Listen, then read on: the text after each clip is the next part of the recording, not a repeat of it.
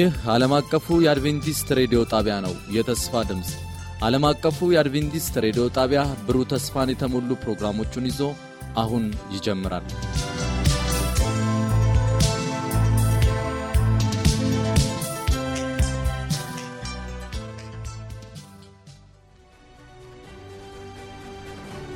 ከአሸናፊዎች በላይ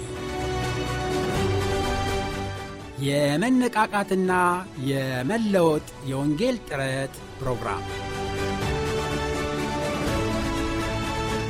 ለመጪው አንድ ወር በተከታታይ ከጠዋቱ 12 ሰዓት ተኩል እስከ አንድ ሰዓት በየምሽቱ ከ2 ሰዓት እስከ 2 ሰዓት ተኩል ይተላለፋል።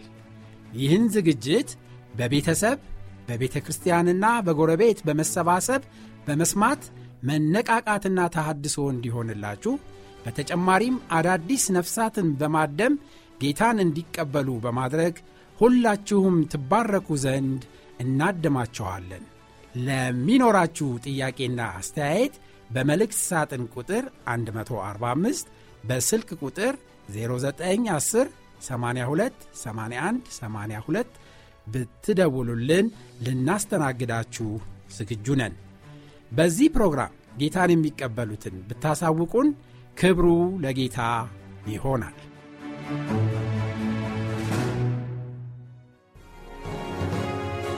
ፕሮግራማችንን ለመከታተል በዚህ የተገኛችሁ እንዲሁም ደግሞ በየቤቶቻችሁ ሆናችሁ የምትከታተሉትን ሁሉ የጌታችን የኢየሱስ ክርስቶስ ጸጋና ሰላም ይብዛላችሁ ማለት ወዳለው ሁላችንንም እግዚአብሔር ጠብቆ ለዚህ ሰዓት ስላደረሰን እግዚአብሔር የተመሰገነ ይሁን።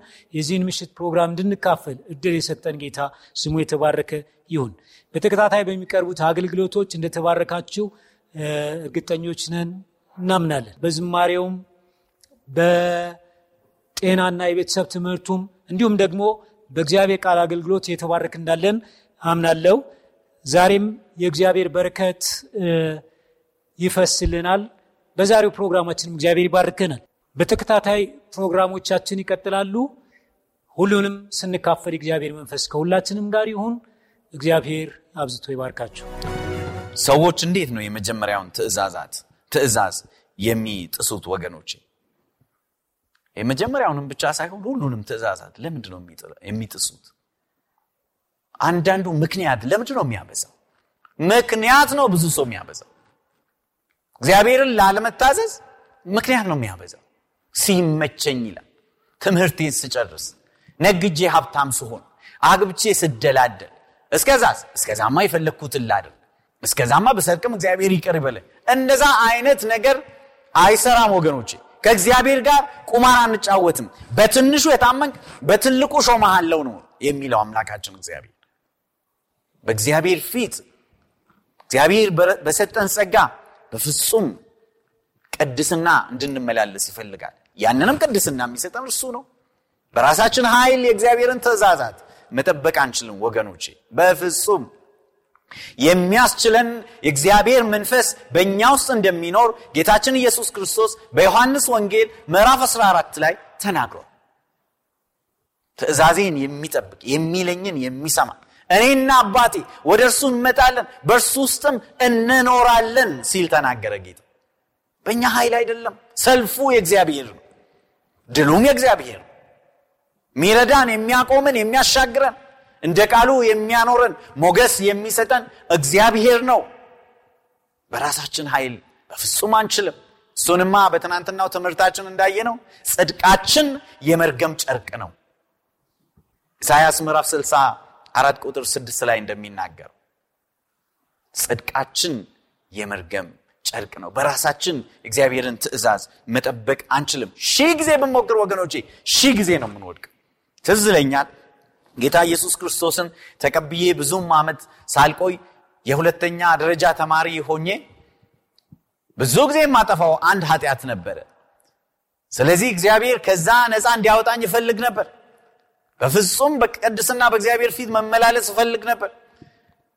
ከዛ ያን ኃጢአት ሰርቼ አንድ ቀን ወደ እግዚአብሔር ፊት ቀረብኩና ተንበርክኬ እንዲህ አልኩት፣ እግዚአብሔር ሆይ ዛሬ ይህን ኃጢአት ይቅር በለኝ። ምክንያቱም ብዙ ጊዜ ስለበደልኩት ይቅር የሚለኝም ስላልመሰለኝ በጣም ልቤ ተሰብሮ ነበር። እግዚአብሔር አምላክ ይቅር በለኝ፣ ከዚህ በኋላ ግን በዚህ ጉዳይ አልበድልህም አልኩት። ከዚህ በኋላ ከበደልኩህ ይቅር በለኝ ብዬም እኔም አለምንህም፣ አንተም ከፈለግ ይቅር አትበለኝ አልኩት። በጣም የሚገርመው ሁለት ቀን አልፈጀብኝም። ተመሳሳይ ኃጢአት ውስጥ ወድቄ አሁንስ ምን ልበል እግዚአብሔር ሆይ አልኩት። ወገኖቼ በራሳችን ኃይል አንችልም። እግዚአብሔር ነው የሚያቆመው። ትእዛዙን በልባችን የሚያስቀምጠው የሚረዳን የእግዚአብሔር መንፈስ ነው። ስለዚህ ማንኛውንም ትእዛዝ እንድንተላለፍ ምንድን ነው ብዙ ጊዜ ችግሮቻችን? አንድ ታሪክ ያነበብኩትን ታሪክ ከዚህ ላይ ያነበብኩትን ታሪክ ልንገራችሁ። አንድ ነጋዴ በትልቅ ፎቅ ላይ ቢሮ ነበረው። ቢሮው አርባ ሶስተኛ ፎቅ ላይ ነው የሚገኘው። በዛ አርባ ሶስተኛ ፎቅ ላይ መጀመሪያ ሲከራይ ጥሩ ቢሮ ነበረ፣ ምንም ችግር አልነበረበትም። ነገር ግን ከጊዜ በኋላ ቢሮ ውስጥ መሰንጠቅ መታየት ጀመረ ግድግዳው ላይ።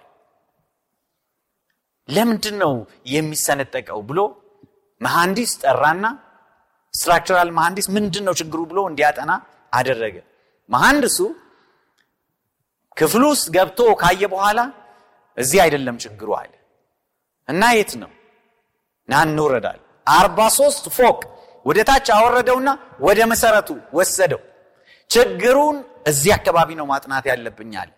ከዛ በኋላ ዞሮ ሲያጠና ለካስ የፎቁ ጥበቃ ሰራተኛ ከሰራተኞች አንዱ ቀስ ቀስ እያለ አንድ ሁለት ጡብ እየወሰደ ከዛ ላይ እያነሳ ጡቡን እየወሰደ ቤቱ አጠገብ ጋራዥ እየሰራበት ነበር።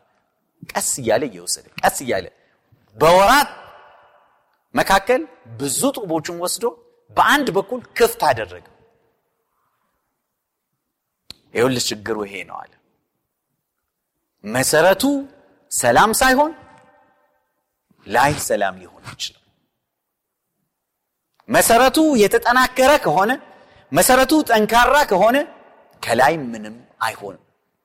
ከላይ መሰረታዊ የሆነ መሰንጠቅ አይገጥመው። ወገኖቼ ብዙዎቻችን ሰበብ እናበዛለን እንጂ ይሄን የእግዚአብሔርን ቃል መሰረታችን አድርገን አንኖርበትም። ስለዚህ ምክንያቶችን እናቀርባለን፣ እንደረድራለን። እነኛ ምክንያቶች የሚጠቅሙን፣ የሚረዱን፣ የሚያድኑን አይደሉም። ወገኖቼ ምክንያት መደርደር እናቁም። ሌሎች አማልክት አይኑርህ በፊቴ አለ ጌታ።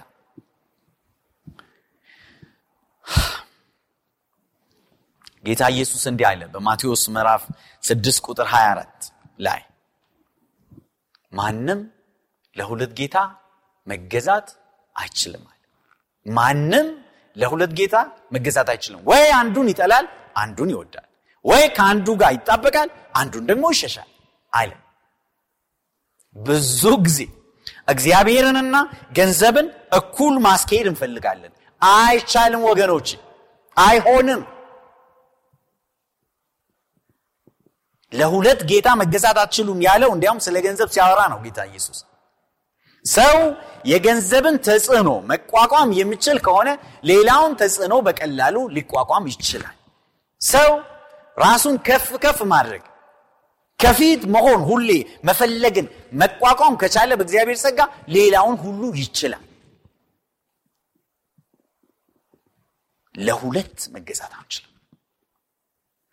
በህይወታችን ሁል ጊዜ ለእግዚአብሔር ቅድሚያ ልንሰጠው ይገባል። ለእግዚአብሔር ቅድሚያ መስጠት ማለት ሌላ አምላክ አለማምለክ ማለት ነው። ያ ደግሞ ምን ማለት ነው? ከእግዚአብሔር ጋር የሚቃረን ከቃሉ ጋር የሚቃረን እግዚአብሔር የማይከብርበት ማንኛውም ነገር ውስጥ አንሳተፍም ማለት ነው። ብዙም ውስብስብ ነገር አይደለም ወገኖች። እግዚአብሔር የማይከብርበት ነገር አለ በህይወትህ እያወክ ሸክም እየሆነብህ አንድ ቀን እተዋለሁ የምትል እርሱ አምላክ ነው። እርሱን ከፊቴ አስወግድ ይልሃል እግዚአብሔር። ሸክም የሚሆንብህን እግዚአብሔርን ከልብ እንዳታመልክ የሚያደርግህን እግዚአብሔርን ከልብ እንዳታገለግ የሚያደርግሽን ነገር የተደበቀ ኃጢአት፣ የተደበቀ ተንኮል፣ ሴራ እግዚአብሔር የማይፈልገው እርም በቤትህ በትዳርህ በስራ ቦታ ቢኖር እግዚአብሔር አምላክ ያንን አስወግድ አስወግጅ ይላል። ያ ጣዖት ነውና ከእግዚአብሔር ይለይሃል።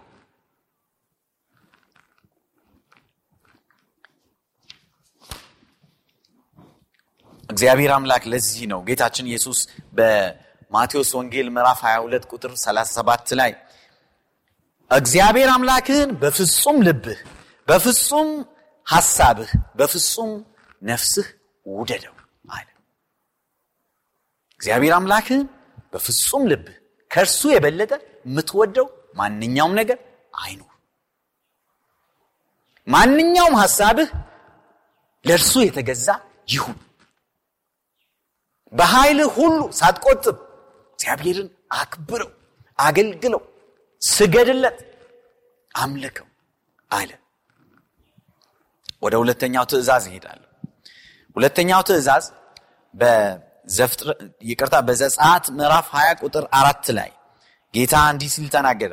በላይ በሰማይ ወይም በታች በምድር ካለው ወይም በውሃ ውስጥ ከሚኖሩት ነገሮች በማናቸውም ምስል ለራስህ ጣዖትን አታብጅ አለ። በምንም መልኩ ምንም ይምሰሉ ምን? ሰው ይምሰል መልአክ አሳ ይምሰል ተራራ በማንኛውም መልኩ አምላክ ነው ብለህ የምታመልከው ስዕል ምሳሌ አይኑር በፊቴ አለ ጌታ። በኢሳያስ ምዕራፍ 44 ላይ ስለ ጣውታት እግዚአብሔር ሲናገር እንጨት ያመጣሉ አለ ይጠርባሉ አለ። ያን እንጨት ሌላ ጊዜ እሳት ውስጥ ጨምረው ያነዱታል ይሞቁታል ያበስሉበታል አለ። ኢሳያስ ምዕራፍ 44 ከቁጥር 15 እስከ 17 ላይ ሲፈልጉ ሌላ ዕቃ ይሰሩበታል አለ። ሲፈልጉ ደግሞ አምላክ ነው ብለው ጆሮ ይሰሩለታል አይን ይሰሩለታል አፍንጫ ይሰሩለታል አፍ ያበጁለታል እጅ የሚመስል ነገር ይሰሩለታል እግር የሚመስል ነገር ይሰሩለታል። ነገር ግን ወገኖቼ አፍ አላቸው አይናገሩም። ጆሮ አላቸው አይሰሙም። አይን አላቸው አያዩ እጃቸው አይንቀሳቀስም አይሰሩም እግራቸው አይንቀሳቀስም። አይታጠፍ አይዘረጋም። አይንቀሳቀሱም ወገኖቼ ራሳቸውን የማይረዱ ማለት እኛን ሊረዱ ናቸው። እኛ የምናመልከው ከሁለት ቀን በፊት እንዳየ ነው በማርቆስ ምዕራፍ አራት ላይ እንዳየ ነው ምዕራፍ አምስትም ላይ እንዳየ ነው አጋንንትን ሁሉ የሚያዝ የሚያስወጣ በስሙ የሚንቀጠቀጡ በፊቱ መቆም የማይችሉ በሞትም ላይ ስልጣን ያለው ሙታንን ጠርቶ ማስነሳት የሚችል ታሪክን የሚቀይር ነገር ግን የፍቅር አምላክ የሆነ ራሱን በመስቀል አሳልፎ ለእኛ ሲል የሰጠ ደሙን ያፈሰሰ ጌታ ነው የምናመልከው። እርሱ ደግሞ ወገኖቼ ጣዖት አይደለም በሰው እጅም አይሰራም ይሰራል እንጂ። እርሱ ደግሞ ይናገራል በቃሉ ይናገራል በመንፈስ ቅዱሱ ይናገራል። እጁ ይሰራል ፈጣሪ ነው። ጆሮ ይሰማል ወደ እርሱ የምትጮኸውን ነፍስ ይሰማል። አይኑ ወደ እርሱ የሚመለከተውን ነፍስ ያያል ይረዳል ይደርሳል። ስለዚህ ሌሎች በስዕልና በምሳሌ በምንም መልኩ በፊቴ አይኑሩ አለ። ወደ ሶስተኛው ትእዛዝ ከማለፌ በፊት ስዕልና ምሳሌዎችን በተመለከተ በማንም ስም ይሁን በመላእክት ስም በሞቱት ጻድቃን ሰማዕታት ስም ስዕል ምሳሌ አድርገን እንድንሰግድላቸው እግዚአብሔር በፍጹም አይፈቅድም። ጣዖት አምልኮ ይለዋል። መልአክ ነው ልትለው ትችላለህ? የሞተ ሰው ሰማዕት ነው ልትለው ትችላለህ? የጌታችን እናት ናት ልትላት ትችላለህ? በማንኛውም መልክ እግዚአብሔር አምላክ ለምንም ስዕልና ምሳሌ አድርገህ በፊቱ ተንበርክከ አትስገድለት ብሎ ተናግሯል። ያ ጣዖት ነው፣ ሌላ ስም የለው። በስሙ ነው የምንጠራው፣ ጣዖት ነው። ጣዖትን ደግሞ አታምልኩ ብለዋል። ምክንያቱም አለ እግዚአብሔር በቁጥር አምስት ላይ አትስገድላቸው፣ አታምልካቸውም፣ እኔ እግዚአብሔር አምላክህ የሚጠሉኝን ልጆች ከአባቶቻቸው ኃጢአት የተነሳ እስከ ሶስትና አራት ትውልድ ድረስ የምቀጣ ቀናተኛ አምላክ ነኝ። ነገር ግን ለሚወዱኝና ትእዛዜን ለሚጠብቁ እስከ ሺህ ትውልድ ድረስ ፍቅርን የማሳይ ነኝ ይላል። እኔ የሚጠሉኝን በፊቴ ጣዖት የሚያመልኩትን ሳልቀጣ አልቀርም ብሎ ይናገራል ጌታ። ስለዚህ ወገኖቼ እነርሱን እስከ ሶስት አራት ትውልድ ነው የምቀጣቸው። ነገር ግን የሚፈሩኝን ትእዛዜን የሚጠብቁትን ምን አደርጋለሁ አለ እስከ ሺህ ትውልድ ድረስ ፍቅሬን፣ ምህረቴን፣ መልካምነቴን አሳያቸዋለሁ። ዘራችሁ እንዲባረክ ትፈልጋላችሁ ወገኖች? ልጆቻችሁ እንዲባረኩ ትፈልጋላችሁ? መጨረሻችሁ እንዲያምር ትፈልጋላችሁ? እግዚአብሔርን ፍሩት፣ ትእዛዙን ጠብቁ፣ ክብር ስጡት፣ እንደ ቃሉ ኑሩ። በእግዚአብሔር ኃይል ለእግዚአብሔር ቃል ቦታ ስጡ። እስከ ሺህ ትውልድ ድረስ ይባረካል እግዚአብሔር። ሶስተኛው ትእዛዝ ቁጥር ሰባት ላይ የተጻፈው ነው።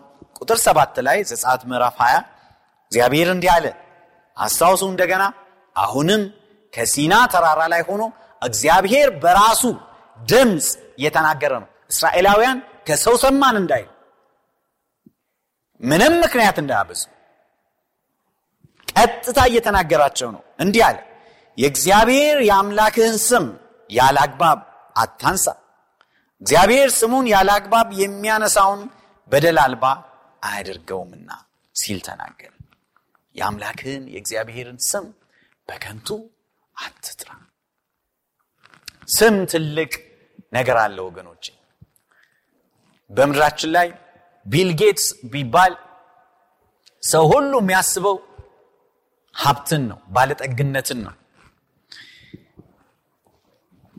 ሊዮኔል ሜሲ ቢባል እግር ኳስ ነው ትዝ የሚለው ሰው ሁሉ። ኔልሰን ማንዴላ ከተጠራ ነፃነት ነው ሰው ሁሉ ትዝ የሚለው። ስለዚህ ስም ቦታ አለው። ሂትለር አዶልፍ ሂትለር ቢባል ሰው ምንድን ነው የሚያስበው? ክፋት፣ ጥላቻ ያንን ነው የሚያስበው። ከዚህም የተነሳ ማንም ሰው አዶልፍ ሂትለር ብሎ ልጁን መሰየም አይፈልግም።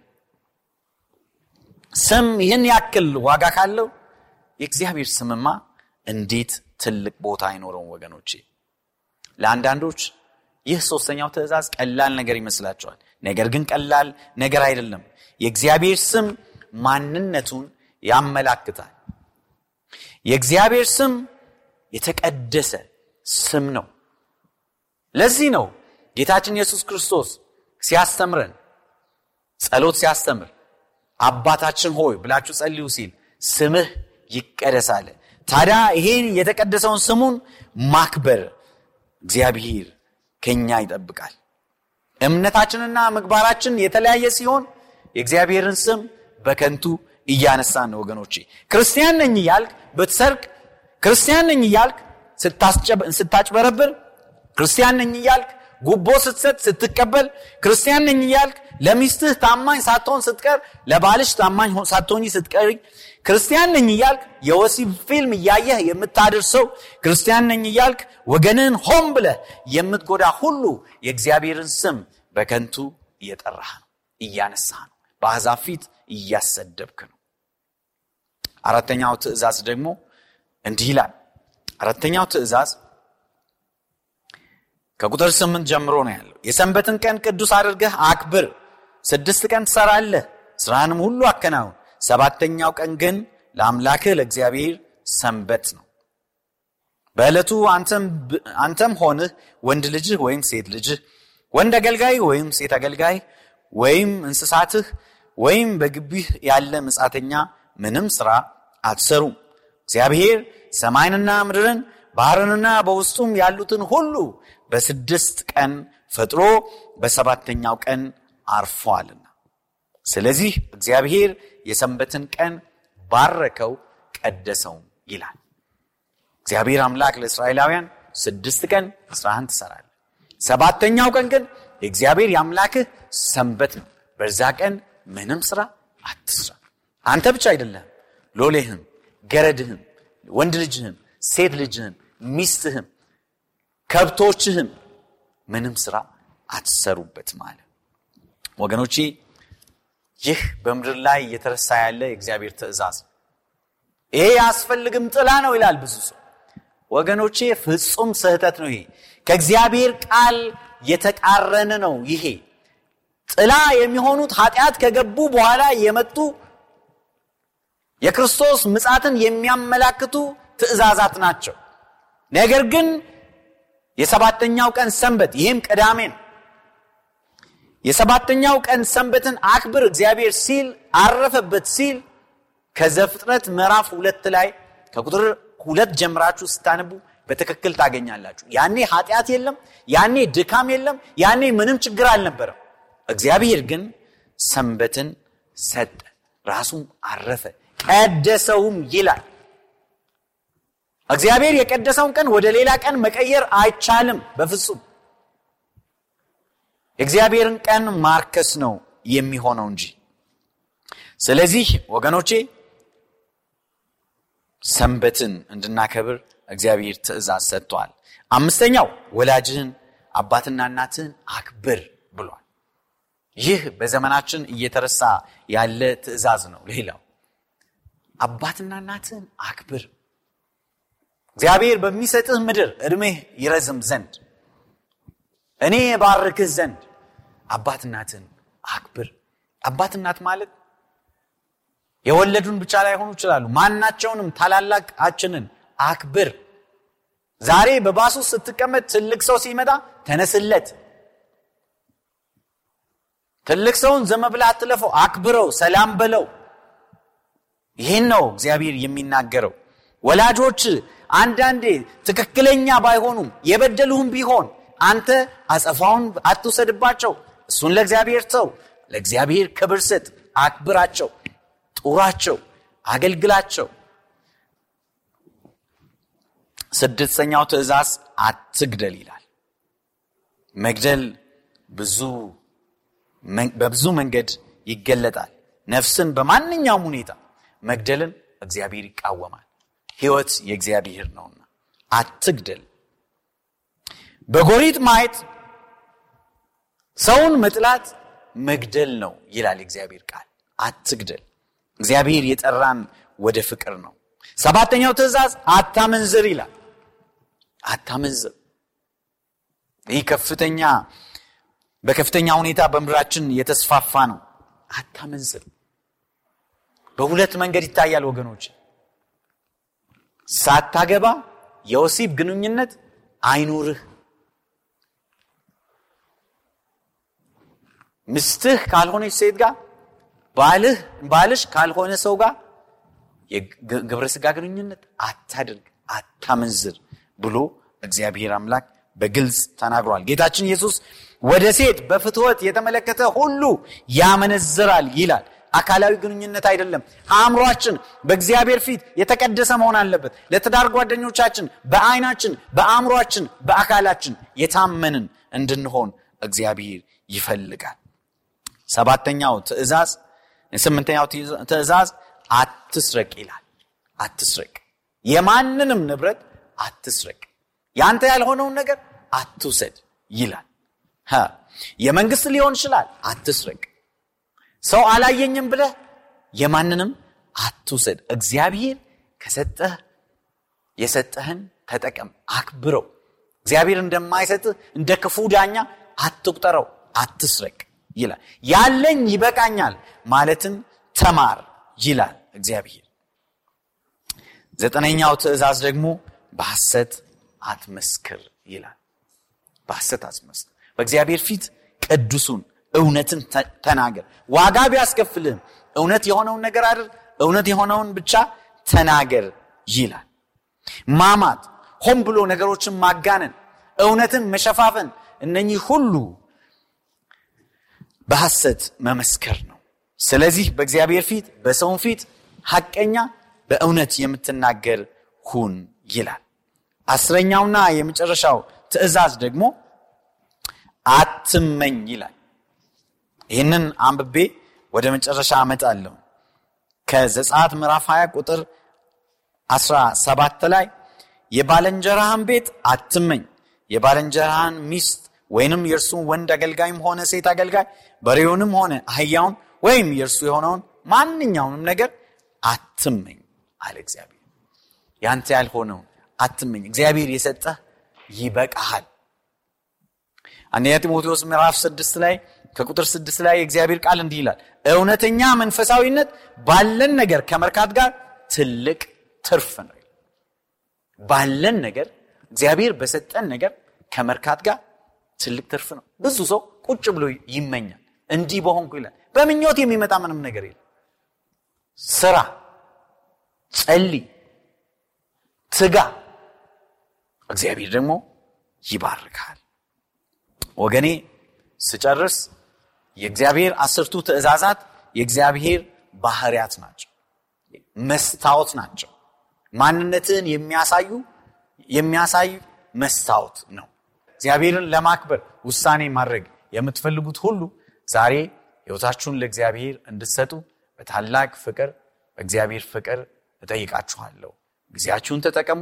የመዳን ቀን ዛሬ ነው። ከእግዚአብሔር ጎን ሆኑ። እግዚአብሔር ይባርካችሁ። ጸሎት አድርጌ ይህም ፕሮግራም እጨርሳለሁ። ከኔ ጋር እንጸልይ። ታማኙና ኃያሉ አምላካችን እግዚአብሔር የዘላለም ንጉሥ እናከብረሃለን። ምስጋና ይድረስህ። ስለ ታማኝነትህ ተመስገን። ስለ ፍቅርህ ተመስገን። ነፃ ስላወጣህን ተመስገን። ደግሞም በነፃነት እንድንኖር ስለሰጠህን ወርቃማ ትእዛዛትህ እናከብረሃለን። በእነዛ ትእዛዛት እንድንሄድ ጸጋህን አብዛለን። መንፈስ ቅዱስህ ይርዳን። ጌታ ሆይን ቃል እየሰሙ ካሉት ወገኖች እነኚህን ትእዛዛት እስካሁን ያልተከተሉ ነገር ግን ከዛሬ ጀምሮ ለመከተል ልባቸውን የከፈትክላቸው ሁሉ እስከ መጨረሻው ለአንተ እንዲቆሙ እርዳቸው። ለአንተ እንዲወስኑ እርዳቸው። ሕግህን እንዲጠብቁ እርዳቸው። ሁላችንም እንደ ፈቃድ እንድንመላለስ እርዳን። በጌታችን በኢየሱስ ክርስቶስ ስም አሜን። እግዚአብሔር ይባርካችሁ።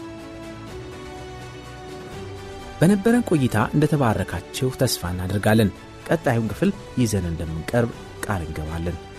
ለሚኖራችሁ ማንኛውም አስተያየት የስልክ መስመራችንን 0115511199 የውስጥ መስመር 242 ወይም 243ን መልእክት ሳጥን ቁጥራችንን ዓለም አቀፍ አድቬንቲስት ሬዲዮ የፖስታ ሳጥን ቁጥር 145 አዲስ አበባ በማለት ደውሉልን፣ ጻፉልን ስንል ልናስተናግዳችሁ በደስታ በመጠባበቅ ነው። ጌታ ኢየሱስ ይባርካችሁ።